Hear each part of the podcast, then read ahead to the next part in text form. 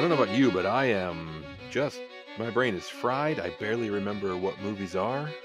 yeah, I had to go back. I was almost going to propose that we push back a week because we haven't seen anything, right? And then I'm like, no, wait, we actually saw a lot. Yeah, at least two or three in common, right? Right. There there were several to talk about. Oh, good. Now, uh yeah. Are you going to catch up on Raya or do you not no, care? I Okay. don't care Okay. about that. What I almost went to was that other one. Maybe it's about chaos. Uh Chaos Walking. Yeah. That looks real bad and like Sure something I would enjoy. Yeah.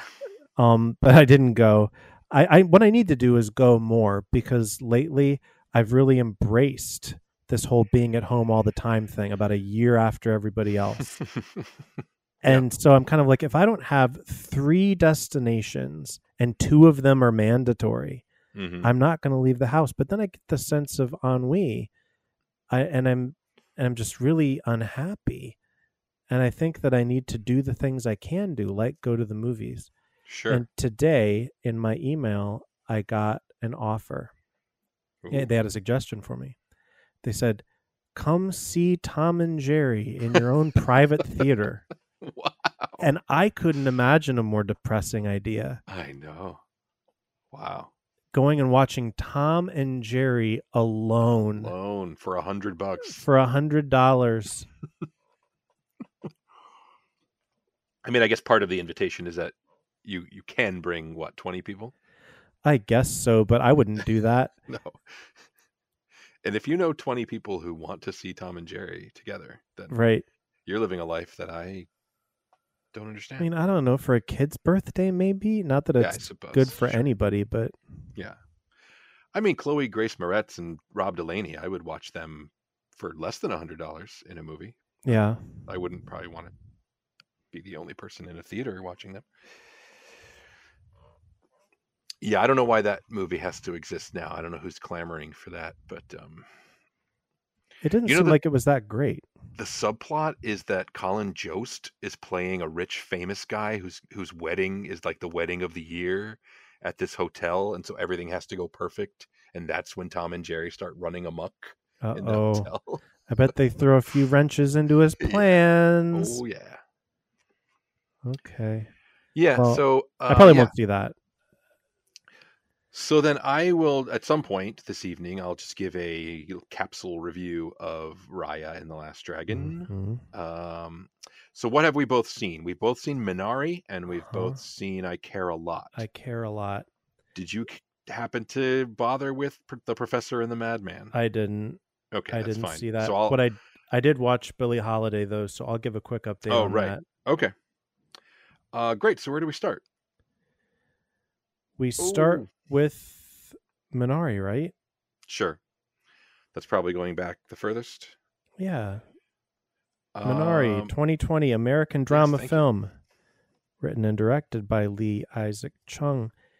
And Minari is one of these titles that I've been hearing about all year, and the people who love it just love it. And finally, it's available for the have nots. And I went to a new Cineplex to see it, and I joined their club just because I wanted to see Minari wow, and right. and what what a what a great movie to be the reason for joining a new Cineplex club. absolutely. So the Korean American Yi family is moving to this property in rural Arkansas and you can see from the get-go that the mother of the family is not very happy. She her name is Monica played by Han Ye-ri and she's married to Jacob Yi played by Steven Yeun and Jacob what does he embody? Kind of 1950s um, everyman, though it's the 80s. Yeah. And we get the idea that maybe Monica is used to a higher way of life, uh, having some more money, some more opportunity, and she's not so pleased that they've moved their two young children out. Um, Alan Kim plays David, and Noel Kate Cho plays Anne. Uh, but Jacob has this idea that he's going to start a farm and he is going to grow the best Korean produce to sell to Korean grocers and restaurants. and they are going to be able to carve out a life for themselves here. They can afford things. And this was just a very human drama that to me was quite universal and how specific it was. The grandmother comes to help, played by Youn Yuh-jung, who plays Soon Ja, and she is not a normal grandmother. She's a cool grandmother. right. And this self-proclaimed, uh, yeah, self-proclaimed cool grandmother, much to the consternation of David, but he grows in his love of grandma. And in the movie, we see the family try to integrate and to meet those kinds of challenges, but mostly it's a family drama about um, t- trying to grow something new, the American dream through the eyes of immigrants, the importance of family and the legacy that uh, past generations pass on to future ones. Um, yeah, and I just loved it. So, so Josh, what do you think of Minari? Yeah, I really loved it too. It's uh, it's just a, it's warm and cozy. It's kind of upsetting at times. It's kind of beautiful at times. It's really great. Um, like you say, it's a really great movie that is a kind of an empathy movie and a, and a, and a personal story, an immigrant story, but it's also, especially in the way it portrays uh, young childhood, uh, how, how a young kid experiences the difficult times of a family uh, and, and relating to people within the family and outside the family. I thought it was very universal and very relatable. Uh, Alan S. Kim, that David is wonderful. He's a very lovable kid and um, I think clearly the the perspective character seemed like the writer director was identifying mostly with uh, with that character, mm-hmm. and um, yeah, I thought it was just lovely. I mean, it's again, it's it's all it's there's so many things to talk about. It's kind of all over the place, and yet it's also kind of just one one path through the whole crazy experience. But um, it's been so long since I saw it. That's why I'm being so vague. I'm trying. I'm recalling a million images and feelings. Uh, but yeah, I really, I, I just had a wonderful time watching it. Now, an interesting aspect of it, Dan, for for you and for me, I don't know about for you, but for me, most of the Korean immigrants I've known, because I come out of the uh, evangelical church world, have been devoutly mm-hmm. religious people. Um, and this movie has a very interesting take on the interaction between Korean immigrants and white evangelical Christians or whatever kind of Christians they're in, encountering in Alabama, um, which I found fascinating because again, all the Korean, most of the Korean folks I've known personally have been devout evangelicals or charismatics, and uh, seeing this family kind of everybody has their own take on religion when they encounter it, and they seem to bring some sort of a, a faith tradition with them. It's not specific though. So I don't know. I found that aspect of it uh, intriguing. Uh, Will Patton plays a farmhand who helps Jacob, and he is uh, a lunatic right. who um, wants to pray over everything that they do and cast demons out of their bedroom and uh, all sorts of stuff. And I don't know how much of it was specific to the experience of the filmmaker and how much of it was maybe this is what it seems like from David's perspective with all these Looney Tunes people, mm-hmm. white people they meet. But I found that at least interesting. Yeah, I could identify with David as a kid of the 80s. There was mm-hmm. something mm-hmm. universal about watching that 80s experience. When I kind of loved that the film doesn't go into woke territory of watching oh this poor immigrant family is going to have challenges in red arkansas um, the mm-hmm. people mm-hmm. on the whole appear to be mostly welcoming to them they're either uh, cared for or irrelevant to the other people and it really focuses on this one family and their experience their their struggle has to do with the land and with their interpersonal battles and not really that they're fish out of water yeah. Yeah, and I again, I don't have a lot of touch points for this, so I don't know if this is a if this is like a, a weird and specific experience uh, that this family, you know, that this family is a stand-in for the director's experience, or if this is a common thing. Did a lot of Koreans attempt to plant farms in the '80s in the South? Uh, I don't really need to know that because I appreciated the movie for what it is, but I I wonder about that. Yeah, I didn't do further research into that. So when you figure that out, All right. Yeah. email me first and we'll get it on the docket for a future episode All right. and we'll let everybody know. I'm sure the letters will pour in now that we've uh, yes. put it out there. Yes. Uh, great. So I think that's a warm recommend from both of us. Yes. It was one of my favorites of the year for sure. Uh, absolutely. And for such a weird year coming out of such a weird season, uh, they sure are piling up here at the beginning of 2021, although most of them are catch up 2020 movies, Sure are. sometimes 2019 movies. Should I, should we, uh, maybe we can like pepper in some of these little side discussions. Maybe I'll just get Professor and the Madman out of the way. Mm-hmm. uh, as I call it up on my screen. So, The Professor and the Madman, I messaged you when I found this movie, and I said, you know, there was a time when a historical drama starring Mel Gibson and Sean Penn would have been just a huge event. It would have been a, you know, a huge opening weekend blockbuster. And this is just quietly sitting there on Netflix. It's a 2019 film, a biography and historical drama.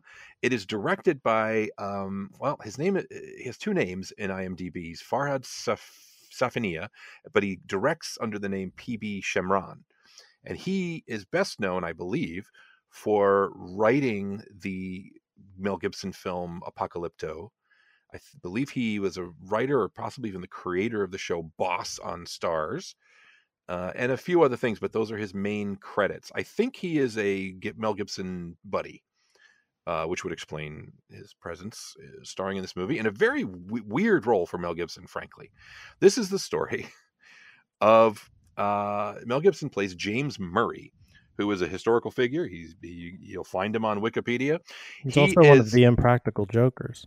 Oh well, I'm sure that's a connection that will be made in the sequel. Um, he is a, a a a kind of a local academic in the UK. He's a professor who is called upon by uh, big shot academics at Oxford to be the editor, curator, and overall project uh, overseer of the first Oxford English language dictionary. And that's his side. That's the professor side of the story. Uh, and it's about his challenges in um, in putting this together, figuring out how to do the work to make the first comprehensive. The idea was to make a you know as many volumes as it takes a dictionary of the entire English language, and he devises this. Nobody thinks it can be done. People are making fun of him. They make it seem like a much bigger and more dramatic deal than it probably was. But he comes up with a system where he puts out the call by publishing pamphlets that everyone in the English speaking world, from UK to Australia to the States, is invited to contribute. Uh, basically, literature citations of every word in the English language. Meanwhile, there's a crazy guy played by Sean Penn, and he is a madman. He is Dr. William Chester Minor, who is also a historical figure who thought that he was being pursued by a man that he had wounded and hurt and branded and tortured in uh, the Civil War. He is an American. And he, in his manic episodes post war, thinking that he's being constantly pursued by this man that he's wronged, he shoots an innocent man and kills him on his own doorstep and then is locked away in an insane asylum wherein he uh, learns about the project of the dictionary and becomes one of the major contributors to it. Uh, he he develops a relationship with the guards. Eddie Marsan, who you would recognize if you saw him, uh, plays the, the main guard, and they become friends, and they give him a library. I'm going way too much into detail about this plot. It is a incredibly boring story that tries to be heartwarming. It tries to be intense. It tries to be exciting. It's Mel Gibson is playing a wordsmith, a, an intellectual, an academic who likes to spar with people verbally. It's it's an, it's a very very strange movie. I was intrigued by it the entire time. Uh, I couldn't stop watching it, but I it, I can't say that I really enjoyed it in the in the long run. As for the historic historicity of it, apparently these men did exist. They did have this relationship. There is an entire subplot involving the wife of the man that William Chester Minor murdered, coming to become his friend and even a romantic interest of his and involved involved with her, which I could not find any uh, historical reference to. I couldn't find any, you know, in a quick Google search. It didn't seem to be part of the real story. Anyway, uh, it's weird, and if you're intrigued by it, check it out. Steve Coogan's in it. I love Steve Coogan, and um, I don't know what can I tell you. It's an seems, oddity. Yeah, it seems to me like the most impressive piece of acting is that those two could be in a room together. Yeah. And it's it isn't there's a couple of scenes where Penn is is somewhat lucid and they do they kind of sit on a on a bench at the insane asylum for visiting hours and they kind of spar and they play word games and it's a very interesting pairing of actors. Mm-hmm. But unfortunately, because of the nature, there's not much going on. The, the, the madman side of the story is bonkers, and there's all, it's also paper thin. So for about half of the movie, Penn is just drooling and crying and he and mutilating himself, and all sorts of crazy things are happening, and uh, it's just I, I felt bad for him that he clearly he's getting like gagged. Like they're put, they're putting him through old timey treatment basically, I see. and and trying to make it as dramatic as possible and realistic as possible. He's literally being like uh made to vomit on screen numerous times, and it's just like all this for a movie that I barely found out existed. It's very curious. It's very strange. Was it better than Minari or No, it was not better no, than Minari. oh, okay. No. So Minari was It was better worse than Minari. than yes. the Professor and the Madman. So that's the ranking so far this week. Yep, yep. Let's see where it goes from here. Uh, oh, cracking open a cold one. I sure am. I need my Diet Coke to survive. I've got a ginger seltzer myself. I'm, I'm trying to enjoy things Yeah. more because, hey, this is an opportunity to talk to talk to a friend about a thing I love. That's So good time. a times. I mean, highlight. I I don't have to. Sometimes I get a little nervous thinking that oh, I'm not really very prepared. I don't have anything Right, to yeah. say. I like when I watch listen to podcasts where like the people have like really prepared and like Yeah. written it out and it's coherent and you know Right. and then I And think about my us. my own performance of Yeah. just like "Ah, rah, rah, rah," after Right. waddling out of a theater. Yeah. Uh, f- I love movies and I love, I enjoy talking to you very much. So that's why I keep at it. I, though, always am nervous that I've completely forgotten Yeah. anything about the movies. And I have the added, you know, uh, nuisance of having to produce the show. But uh, hey, we're 76 episodes in and it's obviously fun enough to keep to keep going. So Oh, absolutely. I'm going to keep seeing movies. I think you are. So why not uh, check in? So here is a movie Yeah. that I think is probably better than The Professor and the Madman. And Without knowing what it is, I'm going to agree. also way preemptively. worse than M- Minari. I know what it is. Yes, go ahead. um and it, it I've forgotten it already, though I did watch Mhm. it 24 hours ago. Oh, It's the United States versus Billie Holiday. oh, okay. This is one of those a Hulu original. Oh boy. And I'm just like, no, it's not. Like Mhm, you right, bought it. Yeah. Like if I bought the rights to Romeo and Juliet, right. I don't get to call it, you know, a Hammer Right. original. It's not. I guess you could. Yeah. I guess I could if I bought it. It's just ridiculous.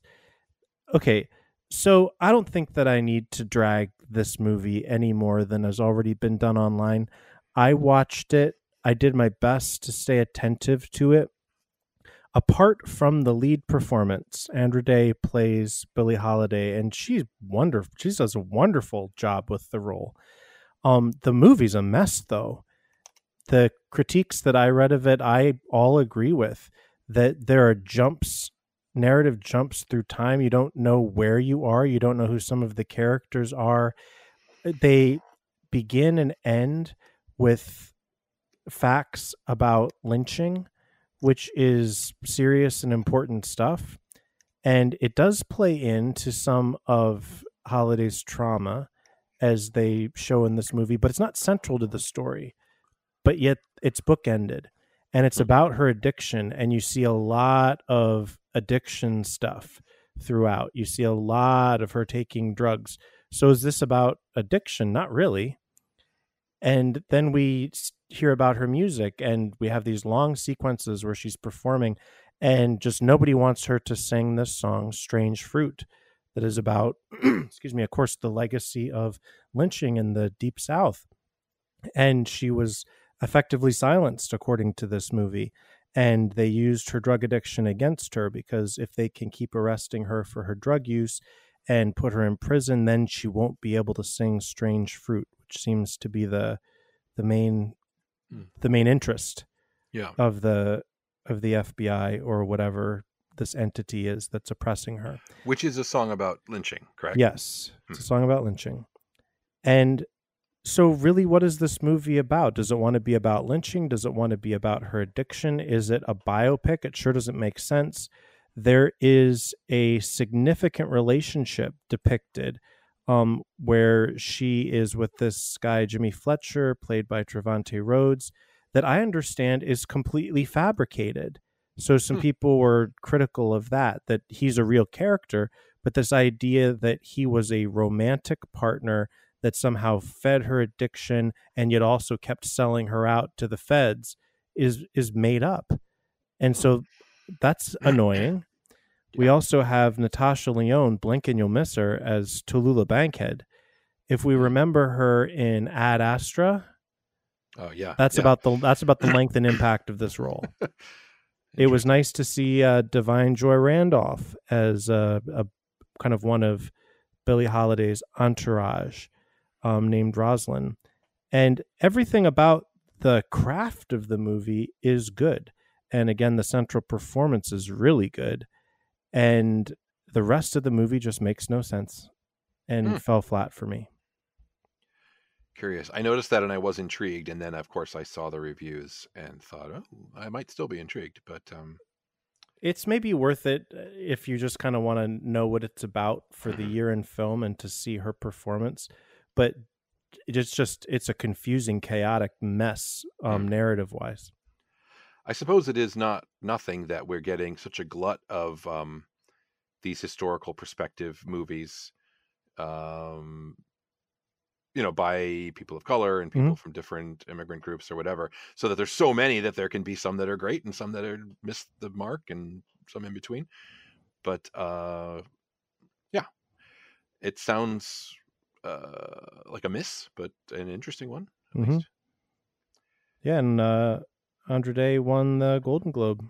Oh yeah. Kind of in a surprise.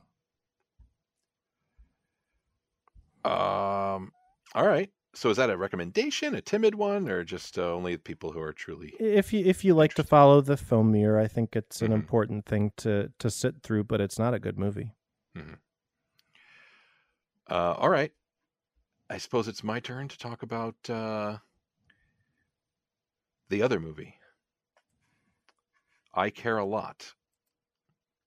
Is a 2020 comedy crime thriller Netflix film I don't know about. I guess so.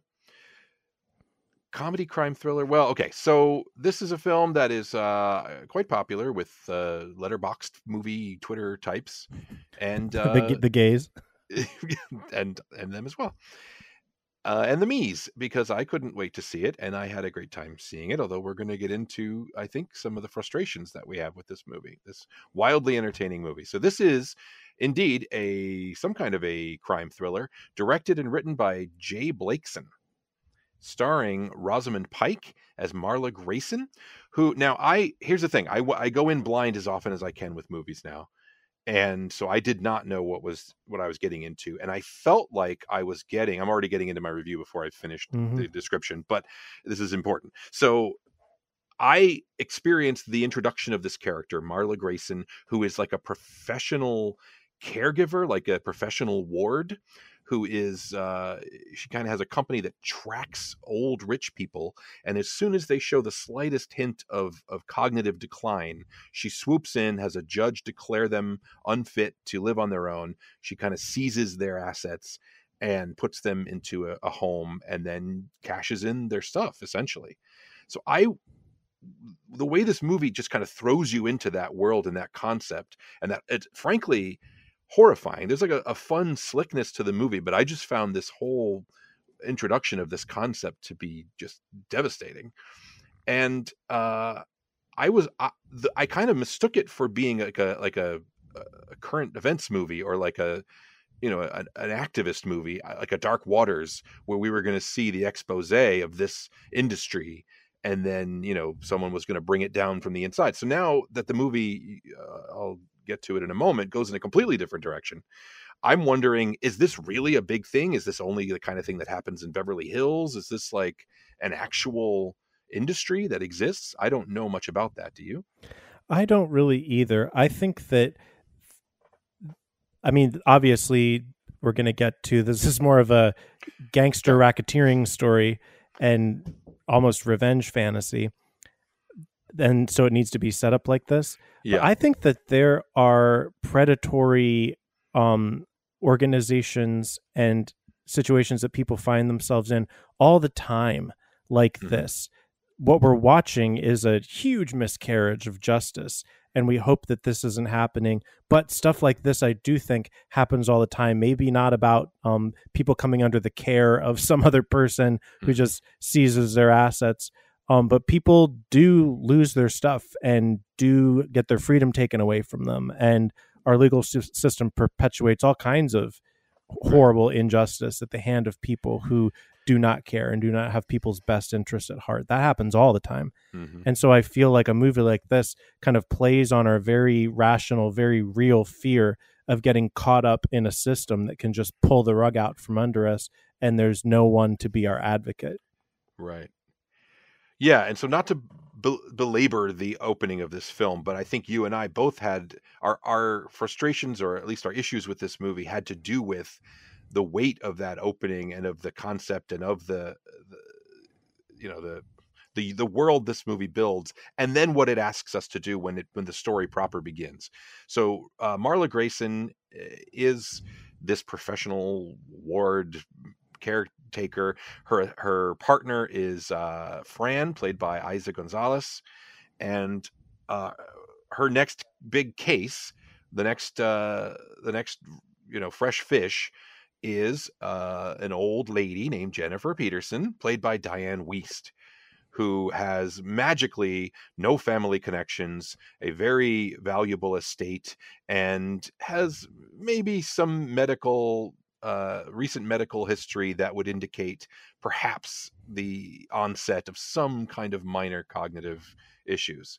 And so uh, Marla and Fran swoop in they do their thing. They deposit her in a nursing home, take her cell phone away, and they begin going through her stuff. They can't believe what they find with all the valuables and riches, and how, they can't believe how lucky they were to score this.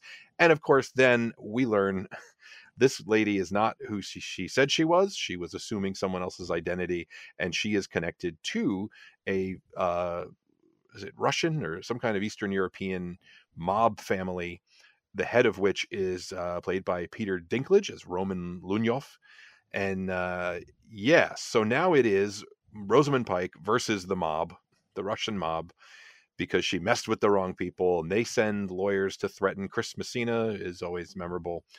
Uh, and and it becomes a kind of a cat and mouse between her and the gangsters for the you know the freedom of Jennifer and the, uh, the possessions of Jennifer Peterson, and it just escalates like crazy and goes to some pretty lunatic places. It's very entertaining. It goes to like it, it it's white knuckle sometimes. The issue I had was that I felt like I was being asked to root for even root for Rosamund Pike even as an anti-hero and I felt like she was she's too heinous of a character and a human being to even be an anti-hero. So the fact that she continually persists and persists and wins in what should be triumphant and thrilling ways was uh, consistently lost on me because I was sickened by her and i and then you know the movie comes back around and i guess we usually do get into spoilers but i won't get into specific spoilers i felt like the movie wanted to have its cake and eat it too with the way it ended but I don't know. Were you as conflicted as I was during the middle runtime of the movie? No, I wasn't. I. I enjoyed this thoroughly. I didn't feel a strong visceral negative reaction to Marla Grayson. I saw her as heightened reality and kind of camp fabulousness in how awful she is. And there is kind of that gut punch that I hated to see what she was doing to people, particularly to Dianne Wiest's character.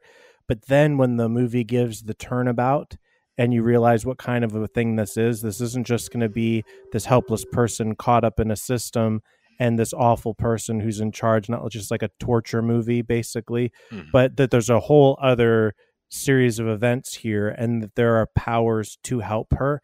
I enjoyed watching Marla start to get hers. I I enjoyed that. I and if that had been the movie, I think I would have enjoyed it more. Where we're set up to really hate her for the first half, and then the tables turn in the second half, and we watch it move to a, a fabulous tragic conclusion. Um, it was more complex than that. I did not like when she ultimately got the upper hand right near the end. I I did not like that compromise. That was very like dirty rotten scoundrels to me, and and unfit. I, I was really hoping that things would go worse. And then the, the screenplay does offer us, you know, one tiny satisfaction um in in the end. Mm. At, at the same time, and really that she got kept getting away with it no matter what it was that's maybe more truthful to our yeah. twisted system because right. people do keep on winning they do keep on being famous and interviewed on television and they're terrible mm-hmm. that that is that is realistic and we don't like to look at that we it's more satisfying the fantasy that that those that those folks would really get theirs because there's some catharsis in that and you you get just a bit of that um not as satisfying as it might have been However, I think the movie is well made. I like the screenplay. I like the actors. Pike is great as always. I like seeing Dinklage. Um, Dianne Wiest, just that one scene in the hospital where she realizes that Marla has begun to get a taste of what she's up against. I just loved it. I, I was I was all in and and really enjoying the movie at that point. Yeah, I wanted a little more from Wiest even. I wanted mm-hmm. her to be in the story a little more, but when yeah. she's there, she's yeah, it's great a great uh, match actually, her mm-hmm. and Pike. Yeah, I, I suppose you're right. It, and it is, you know, it, it's certainly playing with. It is a very, definitely an, an ethos movie, a movie of of the times, and uh, I think it's simply because it's like I think because I go in blind to movies, I like that I don't have a preconceived idea, but I also get confused during movie. I get emotionally mm-hmm. confused when I'm experiencing a movie, and I usually uh, if I, if it's worth my time to go back and watch again, that's usually when I develop more uh, solidified thoughts about it. But um, this is definitely entertaining, and if it looks at all interesting, it's right there on Netflix. Uh, I thought it was good.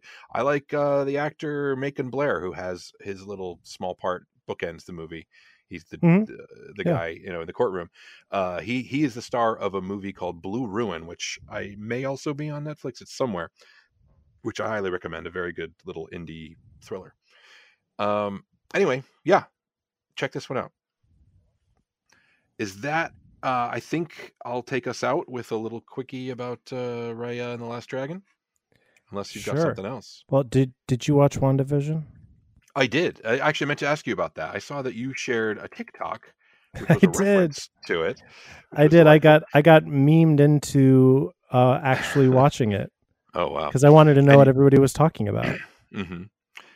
So, and that's interesting because I would imagine that you have little or no Marvel anything going into it.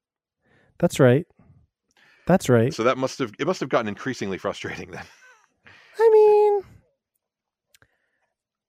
because it was for me, and I'm a Marvel. I don't know if I'm a fan, but I'm with it. I've seen all the Marvel stuff, and I, think, I actually have a probably a contrarian opinion about this show, although I generally liked it.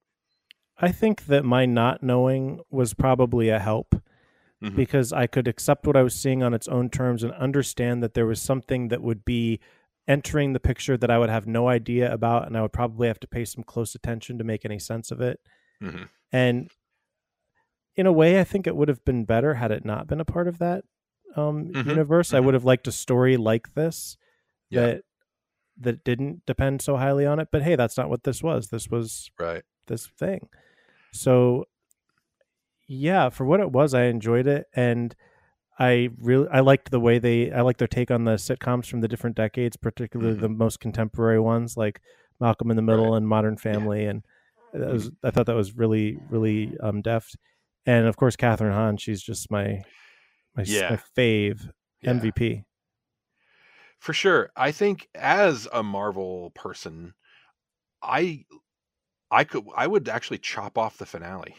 Hmm. I liked the revelation of Agatha and that whole second to last episode better than the finale, which ended up just being laser fights and and and I think that the finale was really difficult because how do you just kind of pave over the heinous things that um, Wanda did hmm and just kind of walk away from those people that she was essentially torturing for so long. Uh, I don't. it- It's hard to know what to do with it because she's one of the heroes. She's one of the Avengers. You know, she's uh, Wanda. She's now Scarlet Witch. But so she's a hero, but she did these Uh-huh. awful things. And I imagine that being Marvel, they like to play with with nuanced stuff like that. So that'll probably go with her into the next stories. But uh, I don't know. I was more interested in the in when it was kind of a smaller story and when Agatha turned out to be the the uh, antagonist. Well, I th- yeah, and I guess Agatha wasn't a character before. Apparently not. Yeah. Yeah, that that was kind of. I thought, oh, is this to be a reveal? But wouldn't they have known if she was there all along, as the song tells us? I and yeah, Wanda is the villain, and so I didn't want her to win. I kind of liked when Agatha looked like she was gonna decimate her. I was kind of happy that that Mhm. happened, Right.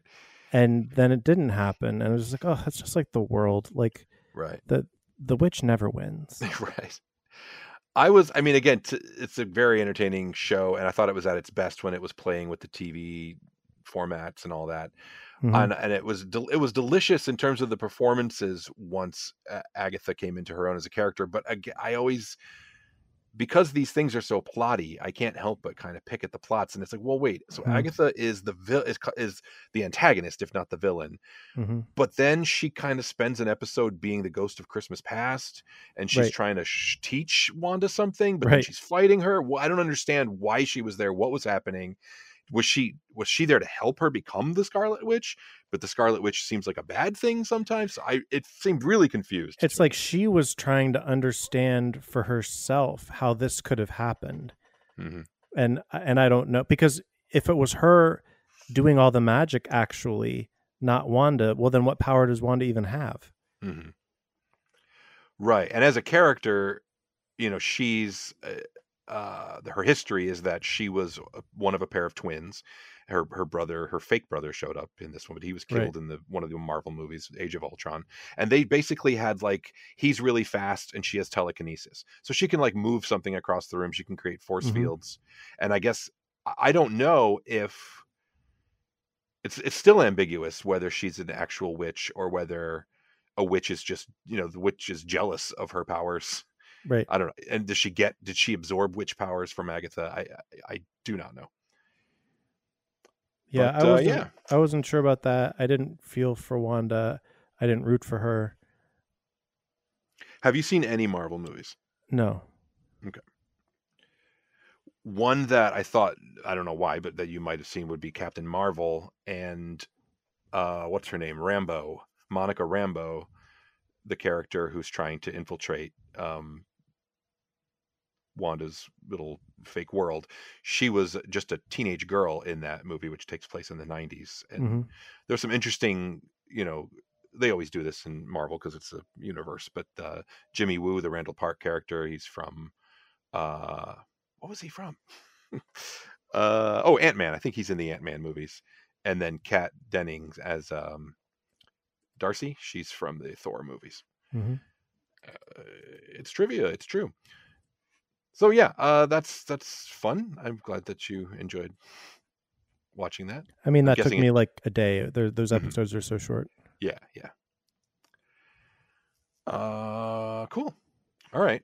Well, let me just quickly dash this off then. Raya and the Last Dragon is uh, the new Disney animated film. It's a 2021 animation action adventure motion picture from Disney, directed by Don Hall, Carlos Lopez Estrada, uh, and two more, Paul Paul Briggs and John Ripa. It was written by uh, Qui Nguyen and Adele Lim and a whole bunch of story credits because it is an animated film. And it stars Kelly Marie Tran as the voice of Raya and Awkwafina as the voice of Sisu, the Last Dragon. This is an interesting movie, Dan, as as an animated movie, as a, a Disney property. It is sort of. Uh, I mean, it certainly is playing with, I think, uh, Pacific Asian cultural uh, touch points, but none particularly specific to the point where it actually takes place in an alternate world, another planet. Because I think that if they had committed to one, you know, subculture of uh, Pacific Asian, then they would have. I, think they just wanted it to be a little more generic. So I, I feel like that's a weird the choice that kind of weighs on the film a bit, but they, they need to have their creatures and their dragons thing things too. So, uh, but this is a curious and singular kind of animated movie in that, especially for Disney, in that it has no songs, it has no love interest, it is primarily an action movie, uh, a fantasy movie. And it, for what it is, I thought it was very entertaining and fun. It's uh, inventive and funny.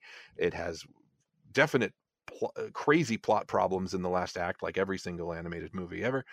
And uh, the thing that bothered me the most is that every character talks like a totally online, snarky, you know, uh, year old. That gets grating after a while and weird that every single person talks like this. But I guess that's just what we have to bear um, from our mass entertainments from Disney.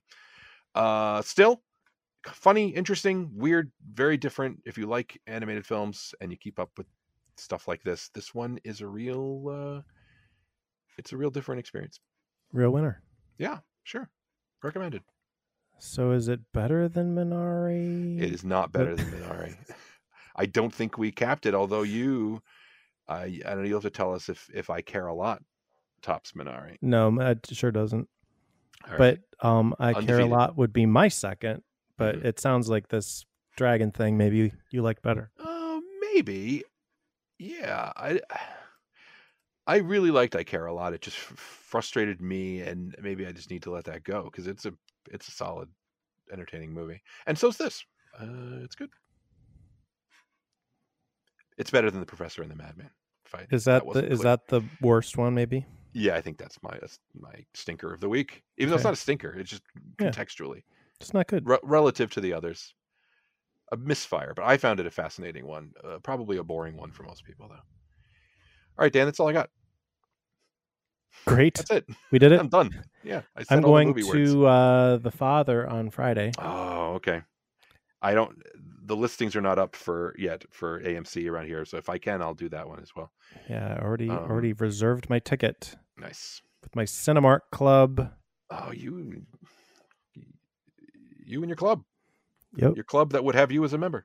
I know. I think I'm the only one though because no one else is there. Uh, the Disney movie was the most. It was the biggest kind of.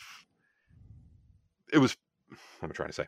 It was the biggest uh, issue I've had going back to the movies. There were five or six other people in the theater, which is the mm. most I've seen. I'm usually the only or one of two people, but uh, I we were distanced enough that I felt okay, and I just sure. bolted out. I was the first one out anyway, uh, the our, my uh, ah, my goodness, mushmouth. I'm out of words, so that's why my body's like, no, no more words.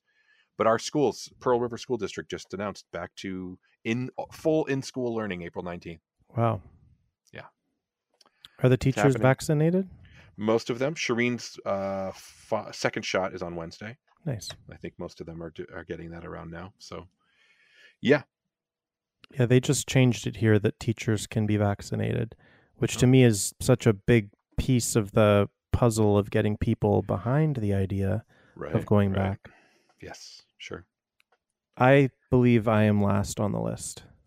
Yeah, I don't know when I'll be. Um, although some people say that they're not, you know, they're not eligible, and then one day they just hear that it's at Rite Aid, and anybody right. can go walk in and get it. So I'm expecting that eventually. Yeah. Otherwise, healthy forty-year-old misanthropes are not at the sure. top of the list. Yeah. Not for this, anyway. Nope. For something, I'm sure. Yeah, it, it's not turned out to be. not at the top of any list. Well, you're at the top of the podcast charts. Yes. Uh, the ones that I just created and doodled on The top of the bottom. post-it note right now. Yeah, we're at the top of the very very bottom. Record listenership this week. Uh, yes. Uh, and thank you for listening, everybody. This has been our podcast. We're Dan and Josh. You can follow us both on uh, Twitter, and the show is sometimes on Twitter, and I'm sometimes on Letterboxd. I don't know, Dan, are you? Is that a thing for you anymore? Nah. okay. Thank you so much for listening. Dan, our music is by Jonah Rapino. We'll be back to talk about some more movies at some point. Thanks. Bye.